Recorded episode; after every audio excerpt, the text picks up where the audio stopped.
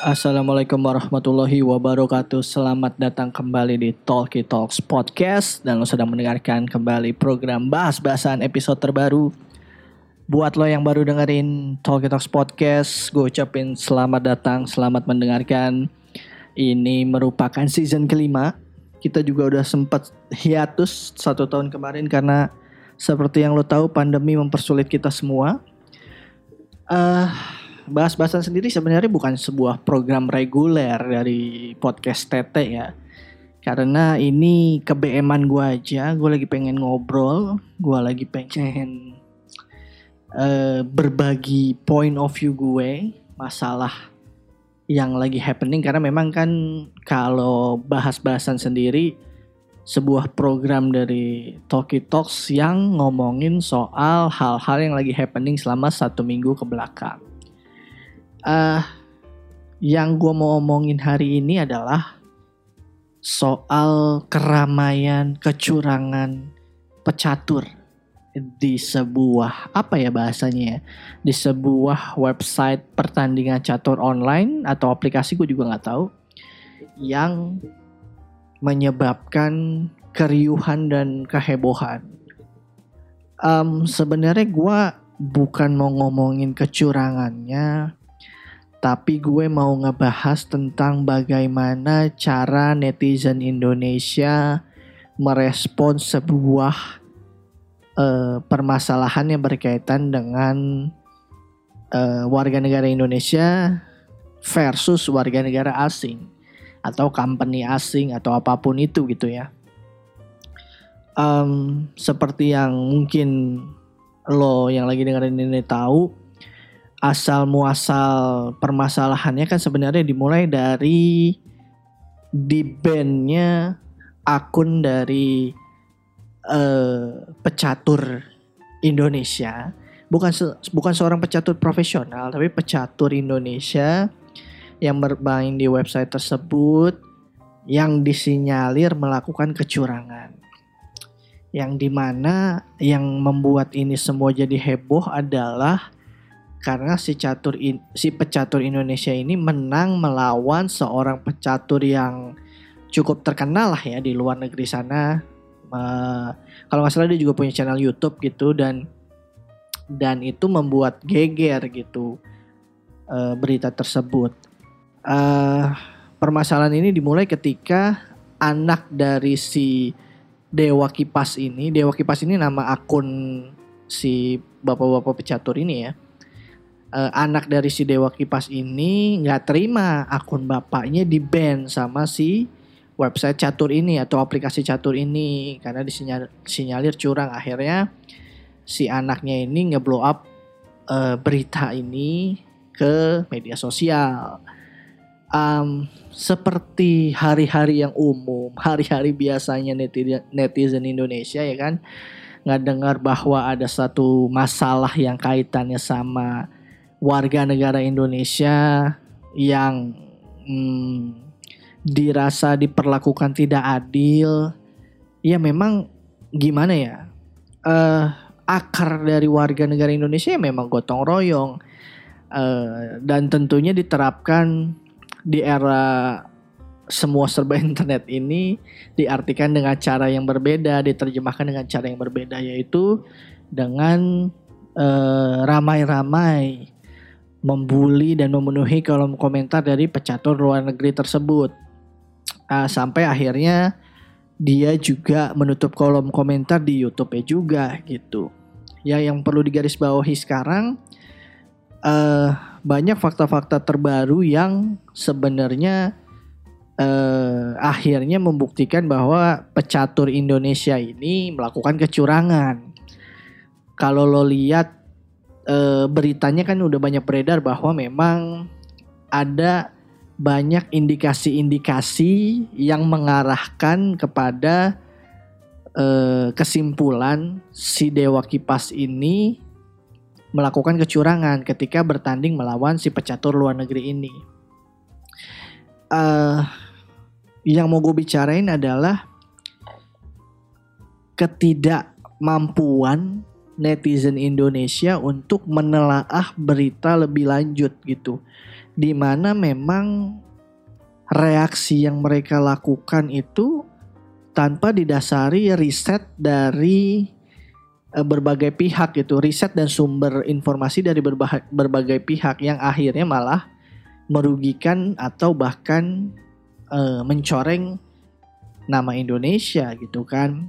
Kalau lo pernah pernah dengar berita juga baru-baru ini soal Microsoft ngerilis um, negara-negara dengan warga netnya yang paling kisruh gitu ya, yang paling tidak friendly dan yang paling paling negatif lah ya isunya yang diangkat adalah salah satunya Indonesia gitu. Dan apa yang terjadi setelah itu memang uh, Instagram dari Microsoft sendiri langsung diserang gitu kan. Bahwa yang gue pengen omongin hari ini adalah bagaimana sebenarnya gue ngerasa kita nih belum dewasa dalam belum dewasa dan belum bijak dalam menggunakan internet gitu, apalagi sosial media. Uh, karena memang ketika teknologi ini melampaui sebuah budaya dan pemikiran di sebuah negara, akan terlihat ketidaksiapan warga negaranya menurut gue. Ini ini um, sudah bisa dilihat ketika pilpres mungkin atau pilkada bahwa memang ketidakmampuan kita bahkan ini tuh bukan bahkan usia bukan menjadi menjadi tolak ukur gitu ya. Dengan semakin tuanya lo lo jadi bijak menggunakan internet dan sosial media enggak juga ternyata. Karena ini dibuktikan dengan keadaan di waktu Pilpres dan Pilkada lalu bagaimana banyak orang tua kita pun uh, tidak cermat dan tidak tidak dewasa dalam uh, menyikapi berita-berita yang beredar gitu. Bagaimana memang um, kayak yang lo tahu bagaimana hoax itu tersebar dan berita-berita yang tidak benar tuh tumbuh subur ya dari dari platform ke platform gitu. Bagaimana itu bisa menjadikan kekeosan bahkan di dalam rumah ke rumah gitu ya. Dengan berita-berita yang beredar itu kan menjadi sebuah indikasi bagaimana memang kita gitu ya sebagai warga negara Indonesia mostly mungkin belum bijak dan belum dewasa menggunakan internet gitu. Apa-apa dilihatnya dan reaksinya terlalu cepat. Kita tidak menelaah, kita tidak mencoba menggali informasi lain gitu ya. Um, yang yang sebetulnya mengakibatkan kerugian itu ada di kita sendiri gitu. Kenapa gue gua menilai bahwa ya gue setuju bahwa apa yang lo lihat, apa yang lo dengar, apa yang lo dapatkan dari internet, semuanya tuh harus di cross check gitu. Karena memang apa pun dan siapa pun bisa menaruh apa pun di internet dan bisa menjadi konsumsi siapa pun. Tugas kita sebagai orang yang gemar surfing di internet gitu ya, ya kita menyaring mana berita yang sekiranya valid, mana berita yang sekiranya benar, mana berita yang sekiranya baik gitu ya.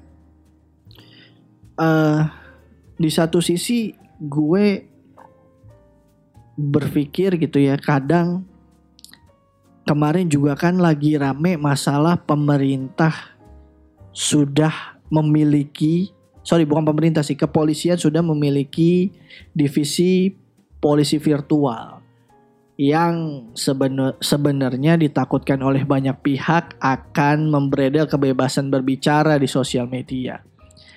Sebenarnya gue jadi juga um, bisa dibilang berdiri di dua sisi ya. Di satu sisi memang uh, kalau kepentingannya polisi virtual ini untuk membungkam kebebasan pendapat kita di sosial media, ya gue tentunya tidak tidak sependapat ya bahwa memang sosial media ini seharusnya terbuka untuk mengutarakan apa saja. Tapi mungkin gue ada di kubu yang mengemukakan pendapat sendiri lo harus punya caranya, lo harus punya etikanya. Kalau lo tahu beberapa hari lalu seorang uh, pria ditangkap karena uh, menjelek-jelekan anak presiden ya yang menjadi wali kota Solo sekarang. Dan dan akhirnya ya seperti biasa dia ditangkap dan melakukan uh, konferensi pers mengutarakan permintaan maafnya. Di sini poin gue bukan permasalahan bahwa oh uh, presiden atau pemerintah anti kritik bukan. Tapi gue di sini lebih kepada cara. Gue sih berpendapat bahwa kritik sih boleh amat sangat boleh dan terbuka lebar. Karena itu juga dijamin sama undang-undang dasar gitu kan bahwa kebebasan berpendapat gitu kan. Cuman memang di satu sisi gue juga kadang risih ngelihat orang-orang yang cenderung memaki bukan uh, bukan mengevaluasi bukan mengkritik gitu ya. Kalau sekedar ngomel-ngomel karena maksud gue gini loh ketika gue gua gua ada di posisi bahwa ketika seorang pemimpin itu melakukan kesalahan atau ada kebijakan-kebijakannya yang sekiranya tidak sesuai dan tidak berpihak kepada rakyat, menurut gue pribadi yang diserang ya kebijakannya. Yang diserang adalah cara kerjanya. Bukan terus tiba-tiba uh, kita menyerang fisik, kita menyerang keluarga, kita menyebarkan berita hoax gitu ya um, karena memang uh, ketika arahnya sudah ke sana kalau gue pribadi gue ada di posisi ya wajar sih kalau itu ditangkap ini bukan masalah bukan masalah lo nyerang ke presiden aja ya ke siapa pun gitu. Ketika lo mengkritik tapi lebih kepada lo nih cari gara-gara gitu ya. Ya ya wajar menurut gue. Polisi virtual bertindak gitu. Cuman kan uh, yang menjadi highlight terakhir adalah oh ini yang ditangkap-tangkap ini cuman orang-orang yang kalau nggak setuju dan nggak hina keluarga presiden ya gitu kan. Ya gue nggak tahu sih gimana action selanjutnya gitu. Apakah polisi virtual ini bakal bergerak di sisi apa aja? kalau gue menilai seharusnya memang polisi virtual juga diharapkan bisa mengendalikan berita hoax ya. Um, apalagi udah mendekati pilpres dan dan kalau gue pikir-pikir ya seharusnya sih uh, orang-orang Indonesia sekarang seharusnya sudah belajar banyak dari apa yang telah mereka lewati sebelumnya yaitu pilkada, pilpres sebelumnya bahwa memang ya lu jangan mau uh, ketipu sama politik gitu ya. Kalau gue gue sendiri gini, gue bukan gue tidak melebeli bahwa gue orang yang sudah dewasa dalam berpikir dan bisa memilah-milih apa yang baik gitu ya. Di dalam di dalam konteks berinternet. Tapi maksudnya adalah ya sebodoh-bodohnya sebodoh-bodohnya lo gitu. Lo seharusnya sadar bahwa ketika yang kaitannya sama politik ya nggak ada musuh abadi. Ya lu bisa musuhan sekarang ya lu besok bisa jadi temenan bisa jadi kolega gitu apa kurang contoh uh, pilpres kita yang lalu di mana yang tadinya dua kubu saling ribut yang mengakibatkan rusuh segala macem nuntut KPU dan lain sebagainya yang yang yang bisa dibilang gila men ini pilpres chaos banget. Tapi ujung-ujungnya apa? Ujung-ujungnya ada di satu gerbong kereta gitu kan. Yang yang seharusnya ini bisa diambil hikmahnya adalah oh ya lo nextnya ya lo jangan jangan terlalu jangan terlalu apa ya fanatik lah sama calon lo gitu. Bahwa memang yang namanya politik adalah sebuah seni mempengaruhi orang kali ya. Bagaimana uh, uh, uh, lo juga bisa lo bisa meyakinkan orang dengan cara dengan cara apa pun bahkan sisipan-sisipan black campaign pun banyak gitu kan. Ya lo lo seberapa sering sih menurut gue uh, lo lo dengar berita di kala itu bahwa uh, salah satu calon presiden misalnya oh salah satu calon presiden nih didukung PKI. Oh, salah sa- salah satu calon presiden yang lain yang lain adalah antek-antek asing. Dan segala macamnya gitu. Bahwa bahwa memang yang nantinya nextnya perlu dipelajari atau diambil hikmahnya ya ketika pilpres lagi datang ya lu seharusnya sudah bisa berpikir jernih. Apalagi apalagi gini loh di era di era informasi yang cepet banget sekarang gitu kan. Orang tuh bisa eh menyebarkan sesuatu hal yang negatif sepersekian detik aja. Kalau lo tahu atau lo sadar lo punya power, kalau gue boleh, kalau gue sih ya berpikir bahwa ada baiknya lo bijak karena karena ketika lo punya power, apa yang lo sampaikan tuh bisa aja diamini mentah-mentah sama orang-orang yang mengikuti lo gitu. Itulah kenapa gue selalu meminta orang-orang ya jangan jadi jangan jadi buta gitu ya akan akan akan idolanya. Karena memang nggak ada yang tahu bahwa lo tuh cuman jadi cuman jadi apa namanya kendaraan politik atau lo tuh cuman digerakkan untuk jadi masa karena bisa dibilang gini kalau lo lo ribut-ribut nih di grassroots nih lo ribut lo bikin kekacauan yang ditangkap lo yang ada kemungkinan mati elu. Yang diadu domba elu. Yang atas apa? Yang atas mah ketawa-ketawa aja setelah itu gitu. Maksud gue kayak ya seharusnya kita sih gue harapin ya nextnya sih kita udah tambah cerdas gitu yang kita masing-masing juga udah bisa memilih oh ini sih kayaknya permainan aja nih gitu. Oh ini sih kayaknya uh, cuman dalam tanda kutip gimmick politik aja nih yang seharusnya bisa kita sikapi dengan cara yang lebih baik gitu um, balik lagi ke masalah uh, bagaimana kita sebetulnya menyikapi dunia internet juga. Dengan berkembangnya sosial media sendiri kan menurut gue nih lo dengan mudah bisa menunjukkan ketidaksukaan lo akan sesuatu di sosial media gitu ya. Dan dan buah pikiran lo itu amat sangat bisa untuk disanggah oleh orang lainnya. Jadi maksudnya hmm, istilahnya lo bisa saling bertukar argumen di ranah sosial media.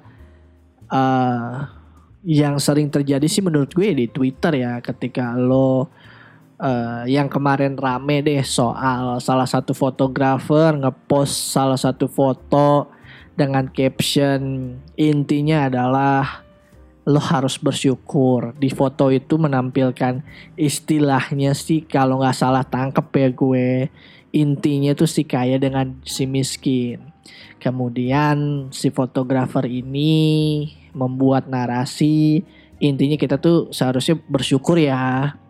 Lalu kemudian ada salah satu netizen berkomentar gila udah tahun 2021 harus ngeliat orang miskin dulu harus bisa bersyukur. Dan itu kan menjadi sebuah bola salju yang terus membesar di di Twitter. Um, banyak ada juga yang menanggapi bahwa uh, ada kesalahan logika berpikir gitu ya bahwa ya lo lo lo, lo bisa deh ngelihat track track threadnya gitu ya threadnya di sana gitu. Um, orang jadi bisa membedah itu dari sudut pandang yang lain bahwa bahwa memang efek dari keterbukaan informasi sekarang nih amat sangat apa ya? Gue gue gue juga serba bingung sih. Sebenarnya kan keterbukaan informasi yang sekarang ada adalah hal yang kita impi-impikan, apalagi mungkin untuk uh, orang tua orang tua kita dulu yang yang yang hidup di era serba sulit, semua serba diatur, semua serba diawasi, um, semua serba ada limitnya gitu. Era sekarang ini adalah era di mana hal-hal itu semua hal-hal yang didambakan oleh orang tua kita dulu gitu atau bahkan kakak-kakak lo atau bahkan gue sendiri walaupun memang di era di era keterbatasan informasi dulu gue mungkin masih terlalu kecil ya SD gitu. Um, tapi setelah era reformasi keterbukaan informasi yang gila-gilaan tanpa filter menurut gue malah menimbulkan masalah baru gitu. Malah malah hal ini menjadi hal yang tidak lagi disenangi gitu bahwa makin terbukanya informasi tanpa disaring, makin banyaknya orang yang bisa bicara apa saja sesuka-sukanya, bikin bikin problematikanya makin jadi rumit gitu. Yang tadinya permasalahannya kita bisa lihat eh, terkumpul dalam satu lingkaran misalnya ya besar gitu permasalahannya. Sekarang tuh karena setiap orang bisa bicara, setiap orang bisa berargumen apa aja dan dan dan dilempar ke dunia maya dan internet gitu ya. Uh, problematikanya semakin banyak dan kecil-kecil jadi susah dijangkau dan menjamur gitu. Ini ini menurut gue ya jadi jadi hal yang rumit ya. Bener-bener jadi hal yang rumit gue sebagai bisa dibilang ya anak muda lah ya, masih muda lah ya. Memang mendambakan keterbukaan informasi. Tapi maksud gue banyak orang-orang yang ternyata tidak siap dengan keterbukaan informasi ini gitu. Akhirnya kebebasan mereka mengakses apa pun ini menjadikan mereka bertindak semaunya gitu ya. Um, um, um, uh, ya gue nggak tahu sih. Ini, ini pendapat gue juga sih ya. Maksudnya mungkin bisa disanggah juga. Gue nggak 100% benar juga. Maksudnya banyak orang yang yang menumpahkan isi kepalanya gitu ya. Yang tentunya bahkan dengan terang-terangan berseberangan dengan dengan nilai-nilai kebangsaan yang kita punya. Dan itu diamini oleh orang banyak yang yang menurut gue masalah ini justru menimbulkan atau atau berpeluang menimbulkan gesekan. Um, ya banyak hal lah uh, tanpa mengurangi rasa hormat dengan uh, keterbukaan daya pikir kita tentang penerimaan kita terma termasuk dengan penerimaan kita terhadap berbagai macamnya orientasi seksual itu kan menurut gue keterbukaan informasi sekarang tuh menyebabkan uh, banyak berita yang simpang siur beredar. Banyak berita-berita yang sebetulnya landasannya hanya di satu pihak gitu. Landasannya bahwa uh, informasi ini nih hanya pro kepada pihak sana. Maksudnya tidak ada tidak ada yang mengcounter berita-berita tersebut gitu yang menjadikan bahwa ya karena balik lagi banyak netizen Indonesia yang yang yang menelan mentah-mentah informasi dari internet akhirnya mengamini akhirnya ya lo lo ada di di di dalam satu bubble yang yang lo yakini benar aja gitu.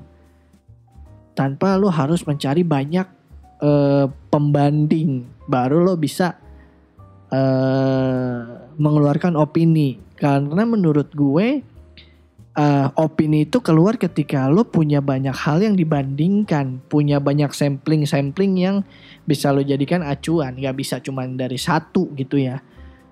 Um, hal ini cukup membantu gue dalam menentukan sikap sih ya, apalagi dalam sikap politik gitu misalnya. hal hal-hal paling gampang yang gue lakukan di era pilpres, pilkada dan sebagainya adalah uh, di Twitter terutama gue memfollow uh, pentolan-pentolan dari dua belah pihak.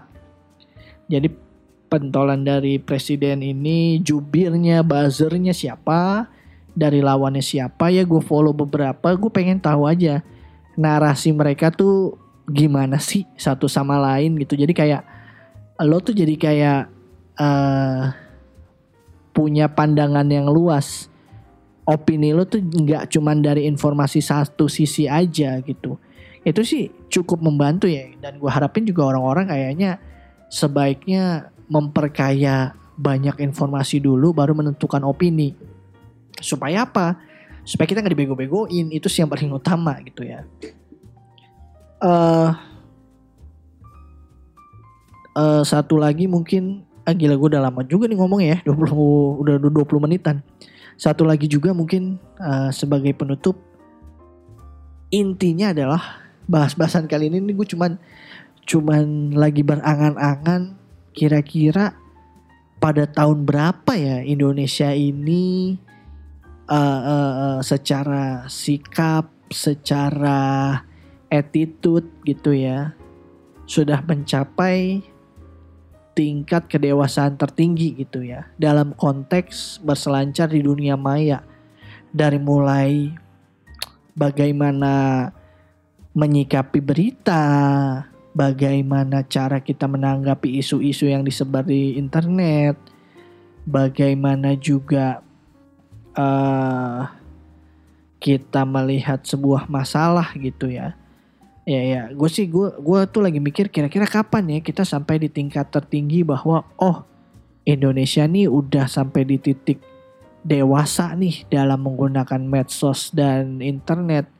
Tapi mungkin ini adalah cita-cita atau hayalan yang masih sangat lama karena gue pikir uh, salah satu hal yang perlu dicapai kalau yang tadi gue bahas ini mau tercapai adalah kan pemerataan dulu lah si internetnya.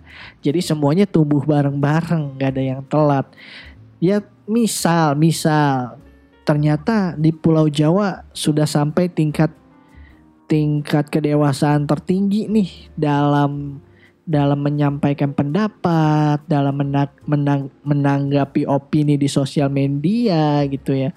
Tapi mungkin kan di daerah lain, apalagi di daerah tambah ke timur, mungkin kan fasilitasnya tidak tumbuh uh, cepat secara bersamaan gitu. Nanti akan ada lagi gelombang kedua atau gelombang ketiga. Ya mungkin gue sih gue sih cuman berharap seenggaknya kita bisa dewasa dalam menyikapi isu-isu yang beredar di internet yang kaitannya tentang Indonesia.